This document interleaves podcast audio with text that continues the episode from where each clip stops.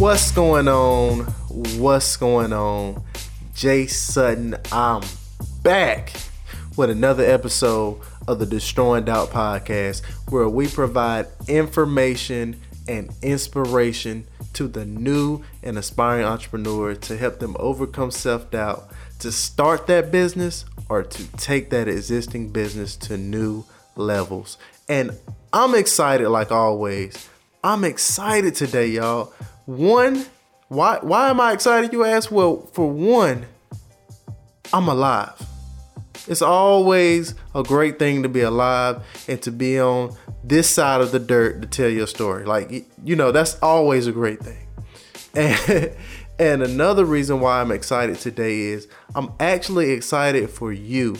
I'm always excited for the listener when I know I have a guest on the show that is going to provide solid information that is going to have an impact on your life. And with that said, I believe that this show is so important and this guest on the show today, Cianna Stewart, is so important because her message goes hand in hand with destroying doubt. And I just believe that oftentimes we, we're so fearful and doubtful of our our next endeavor because we fail to realize all that we've overcome in our past to become who we are today. I believe that realizing that could be the launching pad for our next endeavor. But I, I believe the reason, uh, oftentimes, why we fail to see that, why we fail to recognize just how great we are and all that we've done, is because we're too busy complaining. we're too busy complaining about what we don't have and what we've yet to accomplish that we fail to see what we already have. And like I said, my guest on the show today, Cianna Stewart, teaches people how to stop complaining, to stop sabotaging their own joy. She went through situations in her life that she realized that, you know, she was complaining about a lot of things. And not only did she need to stop complaining for to enhance her life, but she wanted to get other people to stop complaining to enhance theirs as well. So she went in the lab and she did a lot of research. I, I think she said uh, nearly a decade's worth of research went into her getting an, an understanding of complaining and the science behind it and how it impacts us and the, the negative effects that it has on our lives and those around us by complaining. And not only that, but where does it come from and how to overcome it. And so that's what she talks about in her book, No Complaints How to Stop Sabotaging Your Own Joy. And that's what she talks about on this show. And like I said, I'm so excited because I know that you're to absorb a lot of information on this show that, that is to help enhance your life. Cianna is truly a creative, having her hands in many different things, including documentaries, theater, playwriting, nonprofit organizations, but most importantly, she's the founder of the No Complaining Project. And that's what she's going to talk about in the show. She's going to break it down for you and give you information about the No Complaining Project and all that it entails. So, like I always say, man, let me just go ahead and shut up. Like, let me shut my big mouth so y'all can go ahead and consume this this amazing content and I just hope that you're able to take away something from this amazing conversation. So, without further ado, here it is my conversation with Cianna Stewart. Check it out. Cianna, how are you doing? Doing well. How are you, Jay? I'm doing good. I am doing good. I can't complain. well, not to me. yeah, there you go. There you go. Um, one thing I like to do on this show is I always like to begin with the weather because I'm here in Florida and I have listeners from all over, so I kind of like to rub it in their face. So, um, how's the weather where you are today? We're having a very confused weather day. So mm. it's been alternatively rainy and overcast and super hot for the last week and a half. And it's just been going back and forth and back and forth. So today is gray, but it's also very humid. Hmm. Okay. But, you know, But- it's pretty good for spring here. Yeah. That's what happens, you know, in San Francisco. Yeah, and it's like it's not snowing, right? It is not snowing and it's still warm. So, and I can open my windows. It's all great. There you go. I mean, I'm pretty sure someone is listening somewhere, and it's like they can't even go outside because snow is just everywhere, and Oh, yeah. their life oh, yeah. sucks. So, yeah. but they're not going to complain about it, right? They're not going to complain about it. And I'm just going to say, well, I can't go skiing. So there's that. Yeah, yeah, yeah. Well, you know what? They may have complained about it prior to hearing this show. And hopefully, what we're going to do today, well, what you're going to do, I'm going to listen and I'm going to take some notes and hopefully I can apply it to my life, is we're going to help them and help each other and help everyone listening stop complaining. Um, but before we get into all of that and you know what you stand for and what you believe in and your message, I would like to know a little bit about you. So, who is Cianna Stewart? Tell us a little bit about you. I am uh, from San Francisco and I was raised here most of the time. Um, I have a mom from the Philippines and a dad who's from New England. And I, I love being in the Bay Area. And I have a background doing theater and film and all kinds of different creative stuff and working in nonprofits. And um, that's kind of that's kind of the deep background. Um, and uh, I just, I don't know. I think I've generally been a positive person with some serious bumps in the road, and that's what kind of kicked me off into this Yeah. whole project. Yeah. Yeah. Uh, so, I mean, you know, this the bumps in the road kicked you off into the project that you're doing now, but did it spark your creativeness, if that's a word, if I said it right? Um, or were you just creative from day one? Like, how, how did that work out? Um, I think I was pretty creative from day one, uh, and certainly my family encouraged it in many ways. You know, I was the kid who, for Christmas and birthdays and stuff, they would always give me like a new art project, um, one of those little kits to like, here's, you know, paint a ceramic doll or, you know, make something out of fabric or something like that. So um, that was always just part of me. And well, when I was a kid, really, I was a super introvert, and I spent most of my time reading books, and I did not really go outside or hang out with the neighborhood friends that much. Um, my favorite thing was just to you know sit in one place and read a book. And it was when I was in high school uh, that some people started to get concerned because I didn't actually talk very much at all, and I ended up getting pulled into the theater department, and I was working backstage. I didn't even really want to be on stage but that somehow really gave me a voice. And that is a place where i felt really comfortable and i came out of my shell. And so i think my uh, before that it was kind of like oh i'm just kind of creative on the side and just a little hobby. And mostly i just wanted to read and do my schoolwork and stuff. But then once i got into theater and found a community that i really got along with and enjoyed hanging out with. Then I started talking more and getting to make new friends and came out of my shell. And that was really a, a game changer for me. And then I just stayed with theater, and that became my major when I graduated in uh, from college. And then I uh, did a little bit of documentary film after that, after working in the theater, and just kind of stuck with it. Yeah. Oh, which uh, documentary, if you don't mind me asking? Yeah, the first one I did was called uh, There Is No Name for This, uh, and it was for a, a project here in San Francisco called the Asian and Pacific Islander Wellness Center. And it's uh, targeting, it's, it's basically about lesbian, gay, and bisexual Chinese and Chinese Americans, and it's in Mandarin, Cantonese, and English. So it's uh, it was a very complicated project to put together, especially as my first one. Yeah. Um, and uh, then I, I was the associate producer for Seeking Asian Female, which was many years later. That one came out recently, and you can actually still find that one on Netflix about men who are obsessed with Asian women. Um, and I've also worked on some about uh, a couple of th- films for Nova. Um, about the uh, about fractals and the botany of desire by Michael Pollan. Um, I was associate producer for those. So you know, a handful of television documentaries as well as those two other indies.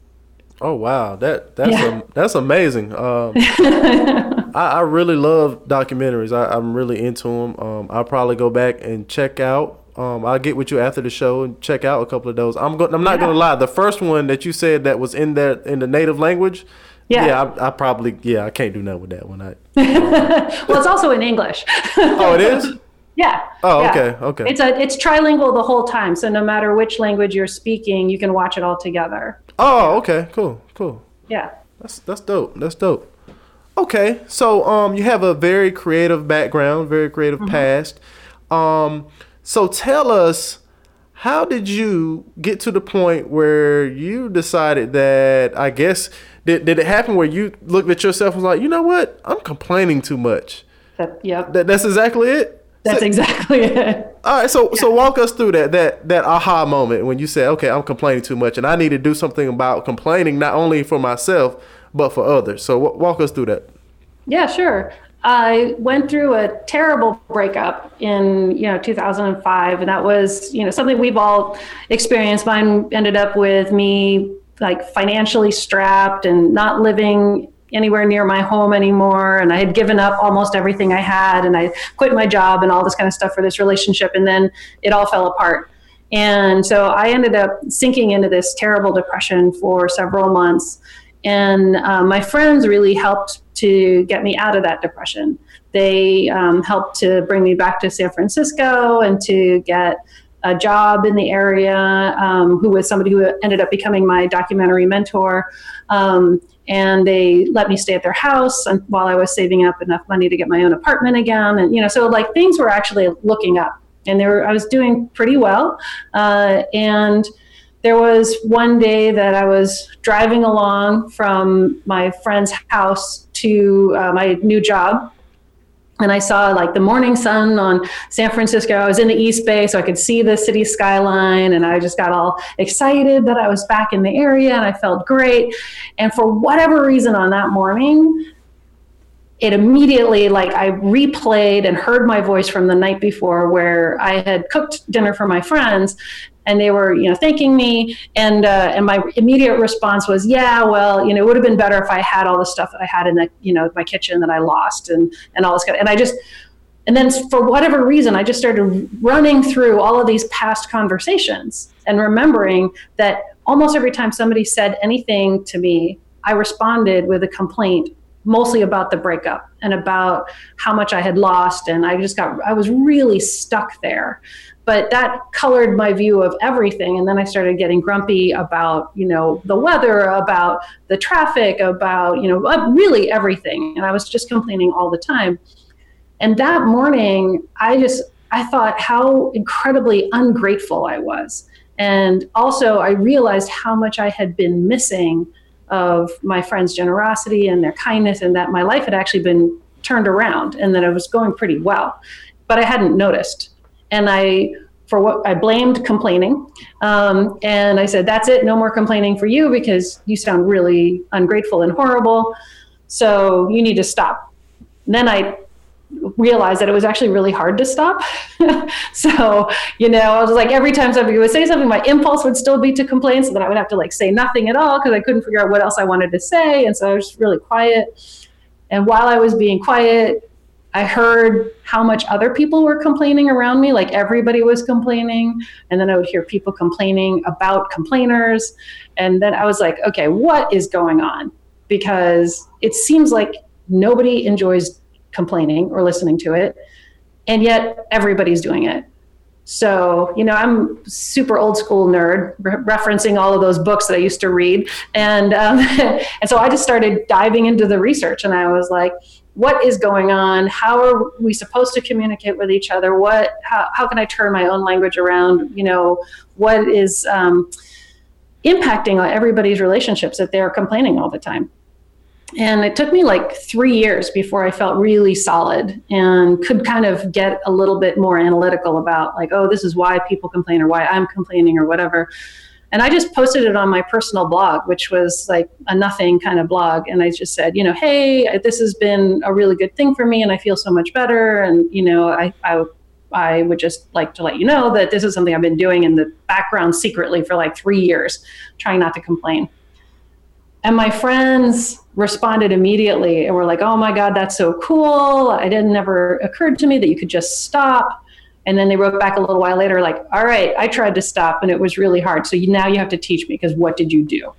Yeah. And and um, and so that was 2006, and really, so it's it's been ever since then that word of mouth uh, was the beginning, and it was like I didn't set out to become a teacher of no complaining, but it just started really helping people mm-hmm. and as well as myself. And so now i you know it's a whole it's a whole big project. And um, the, the book came out of it and workshops came out of it and and you know interviews like this and stuff. And because i just i really believe in the power of um, making that one decision Absolutely, absolutely. And while you were talking and you were telling your story about what you went through, and mm-hmm. driving down uh, the highway and seeing the sun and reflecting back, and while you were speaking, I just started thinking about my life and how I could relate to what you were saying so much.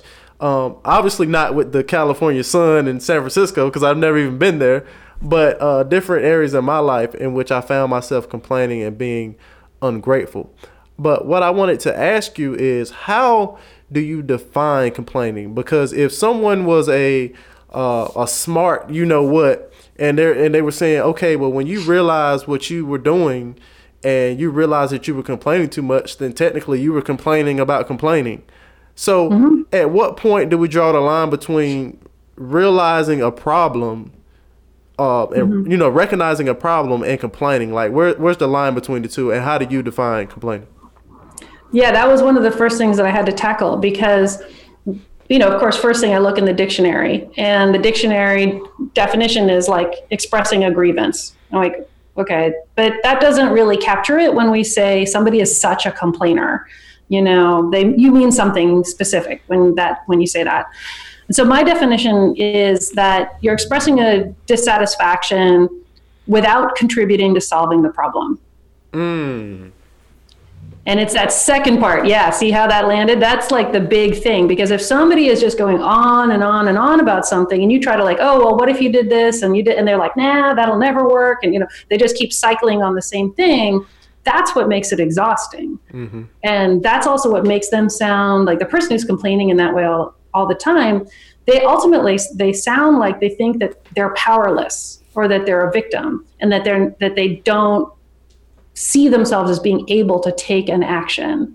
And so, you know, if you flip that around, like ultimately my goal is not just to get everybody to shut up, you know, it's really to, Which, that wouldn't be a bad goal, but you know. That's not such a bad thing, yeah. but I'm also not like Pollyanna, like only just say nice things. Like I actually, I, my goal is to get people to identify the things that are wrong and then do something about it. Mm-hmm and and you take more and more action it just feels great and that's the that's the turning point that made you know my life just feel so much better okay and is it safe to say that one of your goals because you you say stop complaining and stop sabotaging your own joy so mm-hmm. is it mm-hmm. safe to say that one of your goals as well is to lift joy to bring joy in the world by when you get people to stop complaining to lift joy mm-hmm. in the world Yes, yes. I would like to have a way to help people experience more joy, to be kinder to each other, to see more happiness around them, to be able to share that. And I'd like to bring that to them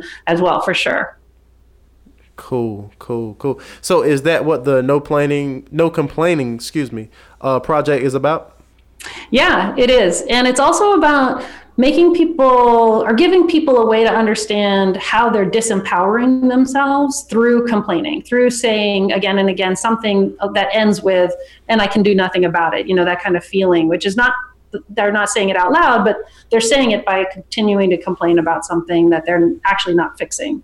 So it is, it's a, it's about, the, the project is about basically, I, I would like to make the whole world kinder uh, I think that would be great. And I'd also like people to feel more empowered and to to change the things in their lives and in the world that they see as a problem. So I mean, you you explained to us what um, what the No Complaining Project stands for. So mm-hmm. what exactly is the No Complaining Project? Like what makes it up? Like what all is a part of the No Complaining Project? Yeah, right now it's a blog um, that it, you know I I post somewhat erratically, but there's some re- free resources on there at my website, gonoco.com. I call the whole thing Going NoCo, which is no co for no complaining. Mm-hmm. So gonoco.com. And then there's also um, a Slack group for folks who want to actually interact with me and other people to get some support on their, uh, there are no complaining pledge or efforts. Um, there's a Facebook group. There's the book. I'm uh, going to be starting a podcast soon. So there's a lot of different components to this. Yeah.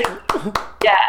Yeah. I'm, I'm big on podcasts and I've been intending to start one for a really long time. And now it's just like, okay, now it's just silly that I don't have one. So yeah. Well, let me be the first to welcome you to the to the Pod family. Um, Why? Thank you very much. I'm the Pod father. hey, I love it. yeah, yeah, yeah.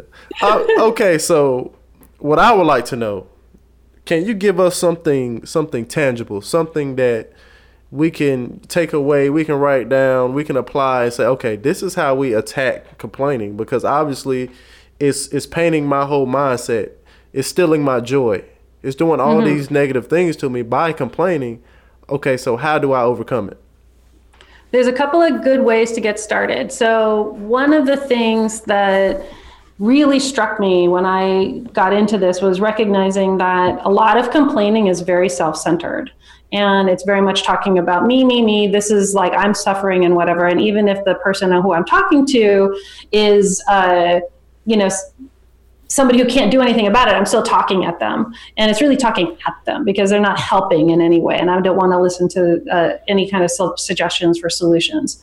So, one concrete thing that you could do is if you catch yourself complaining, because we all will, you know, I still complain, it just happens. So, if you catch yourself complaining, think about the person that you're talking with and think about what is it that they're experiencing of me right now is this how I want them to perceive me? Is this the person I want to be with them? And then also, what are they hearing when I say this? Is this what they want to talk about? What kind of conversation could I be having with them that would actually make us both light up instead of feeling negative and down? You know, and just sort of put yourself in the mind of the other person for a moment, and then see what uh, what comes out of that, and just imagine what they're going through that's a really that's a really good way to get started because I think the more aware that we are of our of our impact on other people, the more likely we are to want to have a positive impact on other people.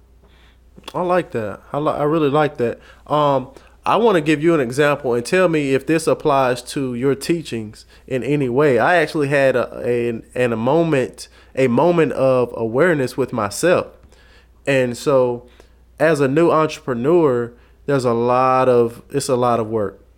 Um, it's a lot of ups and downs. The consistency isn't at the utmost as you know you would like it to be uh, in the beginning stages. And so I, I had a day I was frustrated. My daughter was getting on my nerves. She's only one. How does a one year old get on your nerves? Well, technically they can, but anyway. Um, my wife, everything was, and I was looking at, I was thinking about everything that I didn't have and yeah. I was just so frustrated. And I remember uh, I got out my truck. I was going in the house, and I saw some trash on the side of the house that my son had left out there. And I'm like, "Oh my God, he's not picking up his stuff." And like I'm mm-hmm. complaining, like, it's, and it's right. crazy. And I walk around the house to get the the trash up that my son had left, and I stopped. Like I stopped in my tracks, and I fell to my knees. And the reason why that happened was because while I was walking back there to get the trash, I looked at the pond in my backyard. Mm. My, my house is on a, a nice sized pond. And this is going to sound stupid because what I said to myself at that moment was, I said, wow, I can drown in my backyard. Wow. Think about it for a second, right? I was, yeah. I was saying that as a great thing, as a good as a thing. thing right? that, that's a good problem to have. And yeah. I just started laughing and I was so rejoiceful because I thought about how when I was back in North Carolina and I worked in a hot warehouse for freaking 12 hours a day and I was driving a forklift and I told mm-hmm. myself one day I'm going to be an entrepreneur. I'm not going to work for nobody else. I'm not going to work in no hot stinking um, warehouse. Mm-hmm. And I'm going to live in Florida. Like I told mm-hmm. myself that. Mm-hmm. And here I am. And oh, also, we lived in a small townhome. We lived in a very small town. I said, I'm right. going to have a house in Florida and I'm going to be an entrepreneur. And here I am, an entrepreneur with a brand new house in Florida with a pond in the backyard that I can drown in. right. Big enough to drown in. Big enough to drown in.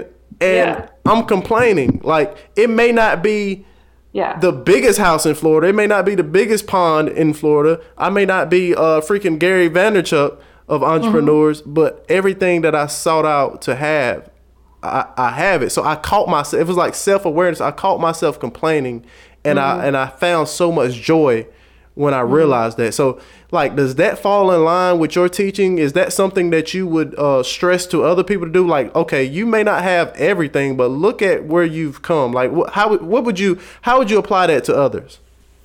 Absolutely. I love that story. Oh, that's just brilliant. And it definitely applies. I think a lot of what you did um, basically walks through many of the stages of the No Complaining Project. Because the first thing is awareness. So you have to be aware even that you're complaining because a lot of people aren't. So first you caught yourself. And then the second thing is interruption. And so you stopped yourself from complaining and you just caught it you know but that but the reason that you caught it was because you went right into replacement and you replaced it with some gratitude for where you are and exactly what you like took stock of like everything that's around you remembering that how much work it got you know you you took to get there and that you actually had a dream and you realized it. I mean that's amazing. And so you basically just winged through all three of the stages like in no time at all. But i also um, you know want to sort of highlight how you got there which is this moment of gratitude. And that is to me in so many ways the antidote to complaining. Because one of the things that I realized about complaining is almost every complaint can be written as, I wish reality wasn't happening you know, and just saying like you're comparing reality to something else. And, you know, in that other reality, your one year old is quiet and your son doesn't put any trash away and you're well rested and what, so that was somewhere in your head. But what, what you did, instead of just hovering in that fake reality that doesn't exist, you actually took a look at your real reality and said, oh, actually, I can be grateful for where I am right now and and you know got a pond big enough to drown in you know? That's that's kind of amazing. But you know i think that consciously going into a gratitude practice and actually doing that or being you know mindful and taking mo- stock of little tiny things every day just little tiny stuff. Like i i go and i i look at this glass of water and i'm like this is amazing to me somebody has put together a plumbing system and so I can have clean water and I can have clean water every day. Like I'm so grateful for that. And so the all kinds of things that you can use as anchors to remind yourself of what you do have as opposed to simply focusing in on what you don't have or what is not happening that you wish was happening. Yeah, that's it's exactly that's that's the main, you know, overall arc of the project. Do, do you think that it's possible that if you apply that thought process too much, that you can begin to become complacent, or that you can uh, inherit complacency? And if so, how do you attack that at that at that point? That's a very interesting question. I think well, I, if you go too far into gratitude, I, am trying to figure out how would that lead to complacency. I think you know the idea that like, oh, I think you know this is good enough, and I'm not like you know I'm not striving for anything. Mm-hmm. but it's really like no, just feeling appreciative for the here and now. It doesn't mean you can't go anywhere else. It doesn't mean that you can't have visions for the future. If anything, you're actually you know, I mean, you're, when you're talking to entrepreneurs or anybody, it's like, you know, if you can take stock and feel solid about where you are right now, then you feel better and you have a better launching pad for going into your vision for the future. Mm-hmm. So, you know, I do think that there's a way that some people are like, man, that's okay. You know, I accept this, it's fine. And that's what complacency looks like. But that's not really gratitude. That's more like, you know, complacency and just accepting it and just sort of like rolling over and giving up, you know. Um, Now, there is something to be said also about, though, really teaching yourself to be satisfied.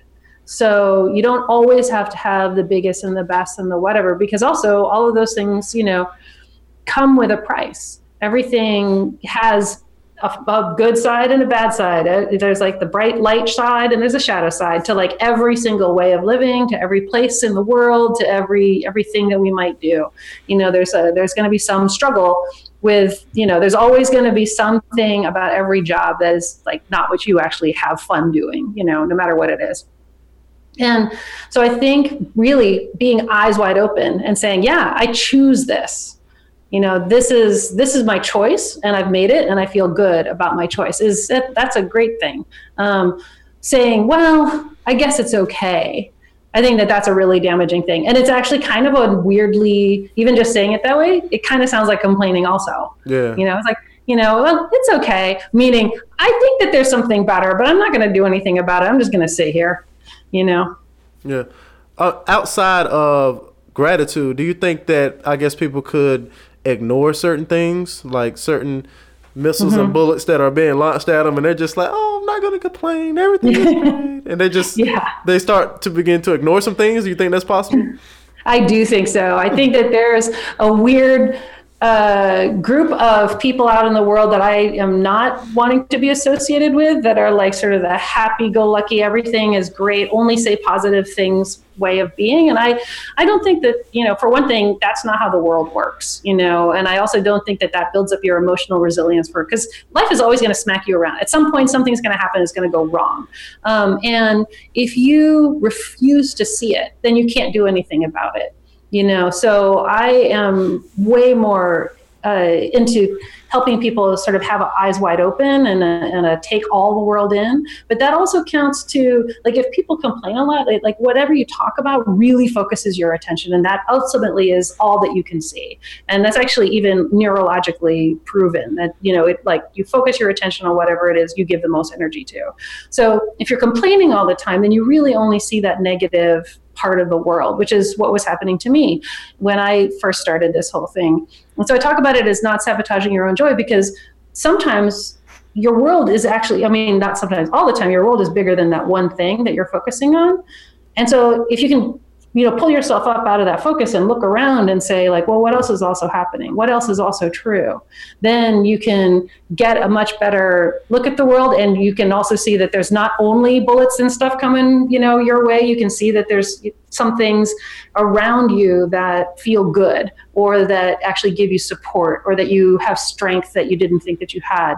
And then you're like all right i can i can focus i can see that now that I can see that, I can do something about it, but I also have resources so that it's not the only thing that I see. I love it. I love it. Um, I, I want to ask you something. I want to take it outside of entrepreneurship a little bit, and yeah.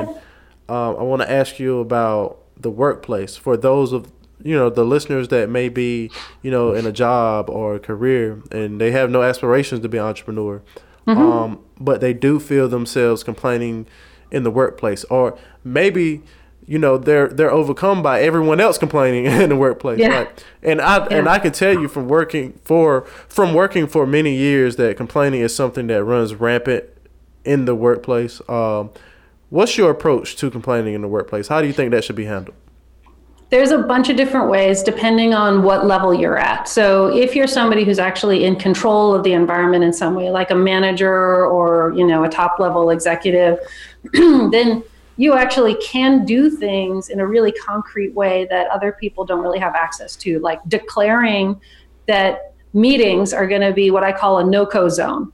So if you're going to come into this meeting, you're going to complain about something, you're going to follow it up with a suggestion on how it can be fixed. Or we're all going to start to figure out like, okay, yes, you're right, that's a big problem.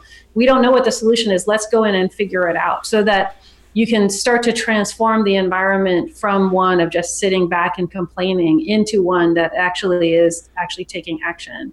The other thing that's true about all of this is that a negative workplace actually is very expensive to the bottom line of any business because that level of toxicity, um, when people are complaining all the time, it increases burnout. It actually leads to t- high turnover rates. It also means that people are not going to put in any extra hours or do any extra work or be very creative while they're at work. And so you're not going to be the one that actually invents the next big product or, you know, hooks in the client that is looking at you in another place that feels better because they don't complain all the time, but you do. And so they can walk into the office and feel that, you know. So it's a really like as a manager, I think it actually really matters to to take on that, um, you know, declaring a no-co zone inside of your office. Maybe it's no-co at the lunch table. Maybe it's no-co, you know, just during meetings or you know for one day a week, or just sort of like get people to practice that if you're somebody who isn't in a manager position, so you can't like just tell other people to stop complaining, what you can do, and this is actually something that you can use also if you want to stop complaining and say like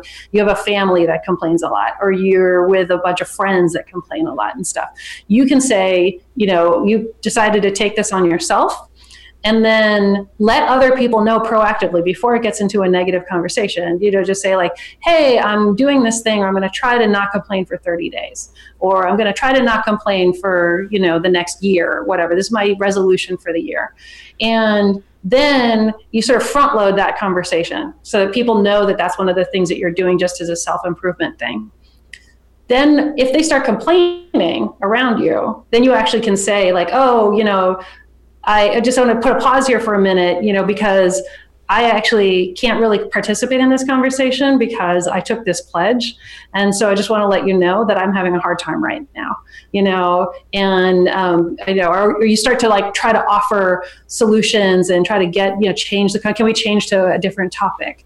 Um, it's a very difficult and awkward thing to do. I was just and thinking that. I was, I was, thinking like if I would have did that like one of my first jobs, I might would have got punched in the face or something. Like I don't know. Totally. totally. it is absolutely true. But also it's one of those things where it's like, yeah, but it takes courage to to break social norms. And one of the things that's true is our society complains a lot. You know, we have a lot of really bad habits. And I think that you can be the person who actually points out this is a bad habit and nobody's having a good time here you know basically. And yes it is awkward. I i talk about it as like it actually takes a lot of courage to stop complaining because what you're doing is doing something that breaks social norms. And ultimately you're actually also going into having conversations that you wouldn't normally have and maybe addressing difficult situations that you normally would try to just avoid talking about and so, you know, I think that it's if you've got that level of courage, really, truly, other people are going to appreciate it. In the moment, you're just like, what am I doing? This is ridiculous. I'm going to get punched in the face. um, but it's funny. Give it a shot a couple of times, especially with people you don't think are actually going to give you, you know, punch you in the face, so you can get, you know, practice. Um, but you'd be surprised how many people appreciate it. And you know there and it's just and you're just saying like you can continue this conversation but i have to go. You know so you're not like telling them to shut up or whatever but you're just like i i, I just can't be part of this and just and just leave. And after a while it's like oh okay you know and it makes people aware that they're that they have been complaining when often they're just not aware. Yeah yeah, yeah. I was gonna ask you that because um, as it pertains to like self doubt, um, I tell people action, action, action, mm-hmm. action, action. Action builds confidence, and confidence drives away doubt, um, slowly but surely. And so, um, like let's just let's just say that someone was doubting themselves uh, about starting a podcast. I would say, well, look, do a podcast with nobody listening. Go in there, record it every day until you get confident, and then do it in front of your family. Mm-hmm. You know, and then do it in front of a couple of coworkers, and just keep mm-hmm. doing that till you build up that confidence, and then put it out there to the world. So, are you saying, as it pertains to complaining, and those those power techniques that you were talking about, as far as, hey, look, hey, look, bro, I'm sorry, I can't, I can't do this right now. You know, I gotta, I gotta walk away. I can't be engaged in this. Are you saying start that off with, I guess, someone that you're more comfortable with, someone that isn't 6'5", 230 pounds that with a bad attitude. you know what I'm saying? Yeah, that would be a hard place to start. yeah. Sure. yeah. So you, yeah. Are, are, you telling people to to to uh, I guess take action, but mm-hmm. you know start small with that as well. Yeah, I think start small and start with things that are less emotionally charged. Start, take you know take action on like really minor complaints where it's like oh you know like like one of the things, you know, showing up at a party, there's a lot of times that people arrive and you're like, hey man, how are you doing? And they're like, immediately they launch into like, oh, traffic was terrible. Or, you know, like, you know, you live in Florida. So some people are going to say like, oh, it's too hot today, you know, or whatever. Um, and you're like, huh, interesting. And you just try to like, what do I do? You're like, how I can't fix the weather for you. Um, but if you say that, that's actually quite rude. Uh, but you can try to turn the conversation. If they you know first technique is just to say you know like oh hey that's that's funny. I was i loved the weather today you know and i had a great time. You sort of counter them. Um, if they won't if they won't bite and they just want to stay down the complaining path that's when you can say like okay let's get out of here. Um, they like i need to get out of here I think that one of the other best things to do is a way of practicing also, uh, like you said, with somebody that you feel more comfortable with. But also, what if you actually take the pledge with other people? So now you have like a group of people you can practice with that you sort of like call each other on your stuff. And you, you're like, then you can, and this is true for me with a couple of people. When I get you know, really exhausted, hungry, stressed out, whatever. These are the things, these are the situations when I'll still end up complaining. You know, 10 years later, I'm still like, Meh, you know, it gets, it gets hard. So in those moments, I do have some people that look at me and just go, is that a complaint?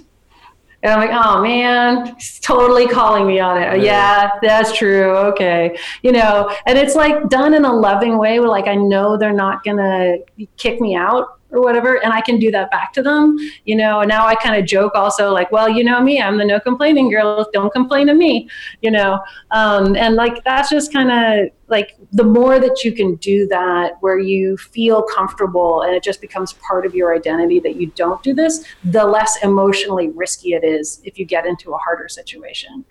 And there are other times when it's like maybe you don't want to tell somebody that because they are six foot five and they're kind of aggro and you don't want to get in their face and you just be like hey i gotta go. You don't have to tell them why. You just like you know i can't I, I, can't do this or i got i got something else to do you know and you just leave. Yeah. Um and i you know i think taking care of yourself like i don't advocate getting yourself into situations where you're going to get punched um, so yeah, but I do uh, I do advocate getting talking about things that are hard because that is actually a lot of this for sure. Yeah. Yeah. So so uh, nonviolent is what you're saying. Nonviolent. I I am a I'm a proponent of nonviolence. okay. Got you. Come on, I'm from San Francisco. there you go. There you go. Um, and I, I love what you said about it takes courage. I loved when you said that because it does. And you, I, I think people will find that in a workplace, you know, sticking on the workplace theme is and and we're going to insert the the whole destroying doubt thing a little bit because I feel like a lot of people at their workplace don't want to be there. They want to do something else. They have bigger goals or different aspirations, but they're scared to do so. So they're yeah. complaining about the job that they hate, but they really hate the, the fact that they're there, but they're not going to do anything about it. So they're going to yeah. try to take comfort in a place that they hate, and the comfort that they're going to take is with other people that are complainers. Yeah. And so that's I feel like that's the majority of the workplace. And so when you come with your with your whole different energy and you're like, okay, well, it's not really that bad here. Um, I don't really want to be here either, but I'm just doing this for a few years till I get my degree, till I do something else. It's not really that bad. It's a job. I'm thankful for it. And you come with all this positivity. It's like you're public enemy number one. Mm-hmm. I, I, know it. I know it for a fact. Yeah. So, um, you're gonna need courage. It takes courage to destroy doubt. It takes courage to stop complaining. I I love that. I love it. That's absolutely true. And a couple more things that I'll give you to for those people that are in those workplaces, because I know that's actually one of the most common places for us to experience so many complaints. And you know, as a way to also bolster some of that courage. So one of the things that I learned about complaining the more that I started studying it was how often it's a stand in for some emotion that's not being met, you know, or some other emotion. Like complaining is like the visible band aid that's like suppressing something that's actually like not not getting healed up and it's you know either that somebody feels like they're they're feeling kind of lonely or cut out of a group and so they're complaining so that they can actually get people's attention because that is how a lot of people get attention is they complain and that makes other people pay attention to them sometimes they're feeling really fearful like they feel like they're going to get chastised by their boss or by they're going to get blamed by somebody else. And so they're going to complain to blame outside of themselves so that um, that way that they're not the ones that get in trouble. And you know that you they're like pushing that kind of stuff away. Um, there's a lot of different things like that. Sometimes there's also some people who this is my one of my favorites it was like when i realized it there are people who complain to brag and and it's because they do things like they're so stupid or you know like i would never do it that way. And they're doing they're doing that kind of a complaint so that you notice that they're really smart or that you know because they're and usually it's because they're feeling insecure in that moment. You know in that moment they're bragging because they think that you didn't notice uh, you didn't notice them and how good they are at whatever it is that they're doing. So one of the other sort of side door techniques to getting a group to stop complaining or getting an individual to stop complaining is if you can identify what those other emotions are or even if you're taking a guess that maybe this is what that is you know you don't know for sure is try to address those things that you think that are actually going on. So if you think that somebody's feeling lonely or excluded try to invite them into the group a little bit more. Choose topics that they're really into talking about. If you think that somebody is complaining because they're worried about getting in trouble, you know, and so they're like blaming the copier for why their report is late or whatever, um, then you know you might want to reassure them that no, their job is not on the line, or like let's let's work on why you feel so afraid, basically, of you know getting getting yelled at. Or maybe you need to address the person that they're worried about yelling at them and that you know need to get that person some anger management classes or something you know. Um, and then if you've got somebody who's like feeling insecure all the time and so they're always complaining so that you notice how intelligent they are like give them some some praise for something that they've actually done you know. So these are the techniques that ultimately end up reducing the level of complaints in the workplace because what you're doing is addressing all of the underlying issues and the more that you can take care of those the more that you can actually like make people feel better and you can move the conversation to something that actually you know is positive Dude, without sounding like a Pollyanna, you know, and, yeah. and, a weird, a weird like you know sunshine person. Yeah. I, I was gonna ask that. Like, do you feel that that could take away from you at some point? Because I, I feel like a lot of people's response to what you just said is, "Look, we're all grown. Like I ain't here to babysit nobody. I'm not here to pacify your feelings. I'm not here to make you feel good or this, that, and the third. Like get over it. Shut up and do your job." Like I can hear so many people saying that. Mm-hmm. Uh, mm-hmm. What what would your response be to that? Well, I think that's a very real thing. And if you're getting into the point where you feel like somebody is kind of babysitting, then they're just like, okay, they're stuck in their victimhood and you can't really help them. Um, a lot of times, though the truth is we are still in relationship with people and what you're doing is actually like taking care of that relationship. And you want to be in a good relationship and so right now you're in a complaining relationship and you don't want to be there. So you can either get out of that relationship and just like not engage with that person at all or you can try to heal it into something that actually feels better for you. And you know but that's also taking care of yourself. Like if you don't want to hear that all the time then this is how you can actually start to take care of yourself by dealing with the issue at hand. Mm. I, I know that my, my dad told me, and God, I feel like such a dirtbag son right now because I can't remember um, his actual title, but he was like one of the high up people at the post office. And he said that he had a guy at his job that would complain every day about his family. The wife cheated on him, the dog died, something mm-hmm. like that every day. And everybody mm-hmm. else just was like, dude, shut up. Like they would literally tell him to shut up. My dad, who was at the top of the chain, said every day religiously he would listen to him for five minutes because everybody else would just ignore him. Mm-hmm. And he said that he realized that by him listening to him for five minutes, he would be the most productive worker he had just because he was able to get that off of his chest. So my dad was being the healer, like you spoke of there and and I guess my dad was cool with it because it worked for him and it worked for everybody else in the long run. Um, so I think that goes in line with what you were just saying, kind. Right. I mean, that's one of the things about being a manager and actually like dealing with employees or dealing with coworkers or even dealing with clients or whatever, that sometimes there's some things that you have to do that, you know, okay, I'm going to deal with this. If I can make it for five minutes listening to this person griping at me, it means that they're not going to gripe for the rest of the day and that they're going to actually feel heard. Because it sounds like at that point, that guy just was feeling like, ah, I, you know, I feel very isolated and unheard. Your dad's like, okay, I'm with you. Tell me what's going on. And then he's like, cool, I can now actually do my job. Like that's actually a really good management decision in terms of like productivity, efficiency analysis kind of thing. Um, even though it's a personally emotionally hard thing to do. There's you know i've also seen that here where you know i've, I've had some situations where there's somebody who's like constantly complaining and just like inserting themselves. Of like oh let me let me go over and like talk to them for a couple of minutes. And it just like eases it for everybody else. And then my whole day goes a lot better because like it's not like one person complaining and infecting everybody else who are not complaining about that guy. Yeah absolutely um, that that's that's great that's that's great advice um, great tangible things that we can take away um, i want to switch gears a little bit and i want to ask you about your book mm-hmm. and um, no complaining to stop sabotaging your own joy correct no complaints. No complaints. How to stop. Sorry. Yeah, no complaints. That's all right. That's all right.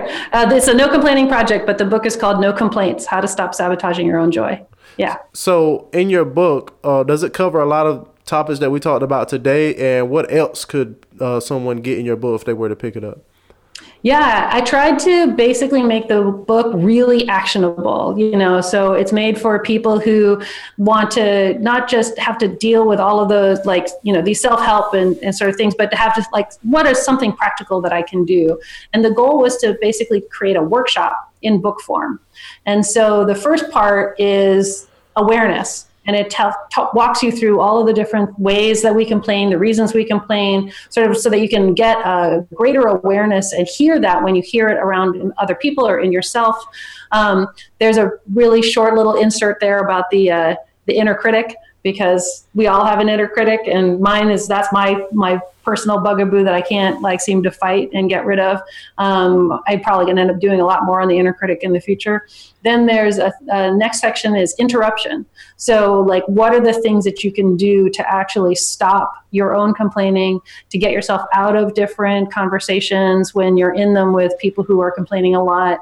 Like, how do you interrupt that habit um, now that you recognize it? And then the and also also recognizing the things that are keeping the habit in place that are making it worse and giving you like extra triggers. And so like how do you interrupt all of those things? And then the last part is you know if you go into this the replacement section so now we're looking at you've broken your bad habits you've created these gaps in your thinking or in your time or whatever you need to fill those with good habits or you're just going to fall back into the old thing. so the good the good things are about you know uh, doing mindfulness work, some gratitude work, or actually one of the ones that uh, I'll also give you as a practical tip that um, has been really surprising and fun for a lot of people is uh, you know when you're walking down the street or you walk into a, a, group of people walk into a crowd that you don't know anybody and it's like easy to feel like oh my god they're all staring at me or they're judging me like we all always have those like loops tapes going on in our heads especially showing up at a party you don't know anybody well, what if you just imagined that they all wanted good things for you? You know, and that they all wanted you to succeed. And the term for that is called pronoia. It's the opposite of paranoia. So paranoia is imagining that people are out to get you, while pronoia is imagining that people are out there to help you. And that that's actually what they want to do. Oh, I gotta try it. I'm sorry to cut you. I gotta try that because yeah. I definitely have the uh, the opposite of the two. I gotta apply yeah. that. But yeah, sorry. Yeah, no, no, that's a it's a good it's a good reason to interrupt. No, everybody does. It's like I think that's one of the root causes of social anxiety. It's the root cause of a lot of like situations in which we are judging other people because we feel judged by them. Um, and so, what if we all just walked around and we're like, you know, everybody here actually wants the same thing. They want to be kind. They want to be happy. They want to have you know good things happen to their family and friends. You know, I think they probably want the same thing for me so, wow, this is actually a very different world. If I look around and uh, like, people want good things from me. They don't know how to give it to me. They don't know how to talk to me. They're probably all freaked out too. Huh? That's a different kind of environment. Yeah, that's paranoia. So that's that's one of the tricks in the in the book that's in um, in the replacement section. Like here's something else that you can do and how to imagine you know a different way of being. And then the last chapter, which is kind of like building all of the tools in the whole book and the last one is handle what you've been avoiding. And it's taking a look at where are our most entrenched complaints, the things that make us the most crazy, the things that are the hardest for us to deal with. And then saying, Where do those come from? How do I contribute to making this happen? What are the different ways of looking at this? And breaking it all down and um, I also have resources on my site. If you buy the book, there's a link to to download all the resources that actually support the different things in the book. Um, I was going to ask you that. I, I was going to yeah. ask you like, what what are some of not not to go too deep into it, I guess, but mm-hmm. what are some of those researches, some of the resources, and some of the research that went into backing these principles and findings that you have in the book? Yeah, the resources are uh, well. Some of them are simple, like the no-co zone signs that you can actually like put up on your desk or whatever, and just declare it as a no-co zone. Um, one, the last thing is a worksheet to do the handles what you've been complaining breakdown and sort of an analysis of your most entrenched complaints by little sections, and you walk through like, okay, what is what actually happened? How do I see it differently? And like you fill out all of these different boxes. It's a two-pager um, way to uh, analyze a situation and by the end of it, you can usually get to a point where you're like, oh, okay, I can see a thing inside of all of this that I can change you know, um, and that that will ease some of the pain around the most more difficult situations. In terms of the research, I also have a whole um, set of books at the end of the at the end of my book that I suggest as additional resources, other ways to get started if you want to go deeper. So things like um, Daniel Gilbert's "Stumbling on Happiness," uh, and Brene Brown's work on um, dealing with the perfectionism. They call it my one of my favorite books, The Gifts of Imperfection. Um, and uh, and there's a lot of other books like that with people who have done very serious research themselves, who have uh, are journalistic style and aggregate other people's research, uh, and that's the sort of thing that I have been reading I've, what i've been reading is stuff that's in neuroscience in leadership in communication skills in relationship and trust um, and uh, and all, all of that is like what i brought into this book but then i try to distill it down into what is some actionable steps because all of that research usually says, okay, here's a problem. And then sometimes they tell you something to do, but not often. Mm-hmm. Um, or they tell you something vague to do. So I just wanted to give people something that was like easy and actionable. I, I like the the uh, the no co zone. I, I like that. yeah, yeah, it's a it's a good one. I like that. Uh, I have it up at my desk, of course. yeah, yes. Uh, so where where could the people actually find the book if they were interested in getting it? Yeah, it's available on online at Amazon and Barnes and Noble. You can order it from any local bookshop. Um, the ebook is up there as well. I know that you can order it internationally because I've had people order it. Um, it's uh, distributed anywhere that books are sold. It, you know, it's you can just go in anywhere and ask for it. Yeah, and it's uh, again no complaints. How to stop sabotaging your own joy. I love it. I love it. Um, I like to ask people. Um, on the show, like if they, my listeners, right? If if you could tell them, I guess one thing before they cut this off, before they go about their regular everyday routine, if you had to say one thing that you want to last with them, not only for the rest of the day, but for the rest of their lives, like what would be that one thing that you would say to them to help enhance their lives or to help them stop sabotaging their joy and stop complaining and just make their lives better? Like, what would you say to them?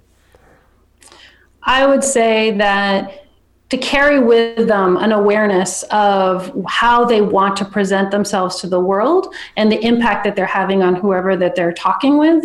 And you know how do i want that person to perceive me? What kind of person do they think i am while they're listening to me? Who what how can i connect with them more? How can i bring more life and joy and energy into this conversation? What are the topics that the two of us could riff on that would feel really good and really productive? And you know carry that uh, into your conversations and your way of interacting with other people and it's just going to change things. Oh wow! Um, I hope that you all pick that up, and I hope that you apply that to your lives. I know I definitely will and um, no co-zone for for here on out for me uh, from here on out. Um, where can the people find you? Uh, my website is gonoco, G-O-N-O-C-O dot com. On Facebook, we're the No Complaining Project. And the book is uh, No Complaints, How to Stop Sabotaging Your Own Joy. You can also tweet at me at Cianna, C-I-A-N-N-A. Uh, Instagram? Are you on Instagram? I'm on Instagram as well as Hey Cianna. Hey, Cianna. Okay, cool. Hey, Cianna. Yep. All right, cool, cool. Well, thank you so very much for joining me on the show today. It was a pleasure. I learned a lot. Um, I'm gonna stop complaining so much. I'm gonna realize the fact that I can drown in my backyard, and that is a great thing. As long as I don't actually drown, that, you know. Don't actually drown, but that's a great story. I love it. I like that you and your dad both sound like you're you're naturally gifted towards like reshaping things. So it sounds fantastic. Yeah. well, well, he is. I just suck at everything. I, I'm complaining. Let me stop. Hey, hey, hey, don't complain about yourself. I hear this is a pretty good podcast, so I don't know about the everything. I just got to offer a little counter argument. It's all right. It's all right. It's all right. um. Oh, lastly, last thing before I let you go, I always ask my guests to provide the listeners with a motivational song of the week. I'm not gonna play it on the show Hmm. because um uh you know Spotify and all those other different platforms. Right. You know you got to you can't do that. But anyway, um something that they can go back and listen to after the show. Yeah. Uh, a motivational song for them. So one of the motivational songs that I always turn to, and I know it's so cheesy and it's so old, is Chumbawamba's Tub Thumper song because it's that song that goes, "I get knocked down, but I get up again. You're never gonna ke- keep me down." Yeah, yeah, yeah, yeah. And I just kind of love that. There are some times that I just need that. I need that little like, "Yeah, I got knocked down. I get up again." Like that's that's just what I need to hear. Okay, and uh, what was the Chumba? What was that? The band is called Chumbawamba. I never knew that. I know the song that you're talking about. I never knew it was called Chumbawamba. Yeah, it's a it's the the band is Chumbawamba and the song is Tub Thumper. T- wow, I I feel a little differently about the song now. I don't know in a good way or bad way. I, I, don't it's know. yeah there's a there's a, some good stories behind uh, that look up the the band there's some there's some very interesting things there they're they're uh, workers rights um, kind of protest group which is interesting. Oh wow. yeah. Surprising. Anyway so that's a that's my motivational song plus you know little uh hanging out with me you're gonna get a lot of random tidbits like that. That's uh Cool, cool. And that I mean, for the listeners, that's a that's a big, a big, a entirely different world from last week's motivational song was was uh, Drake Sky Plan to now Chumbawamba Toe Thumper. What is it again? like, tub thumper Tub by, Thumper. Okay, by yeah. chumbawamba yeah, it's it's a big difference there, but hey, as long as they get motivated, that's all that counts. that's right you, you you choose your own song There you go. All right. Well, again, thank you for joining me on the show. absolutely thank you All right, y'all. Jay Sutton, Destroying Doubt Podcast. We out. Thank you for listening.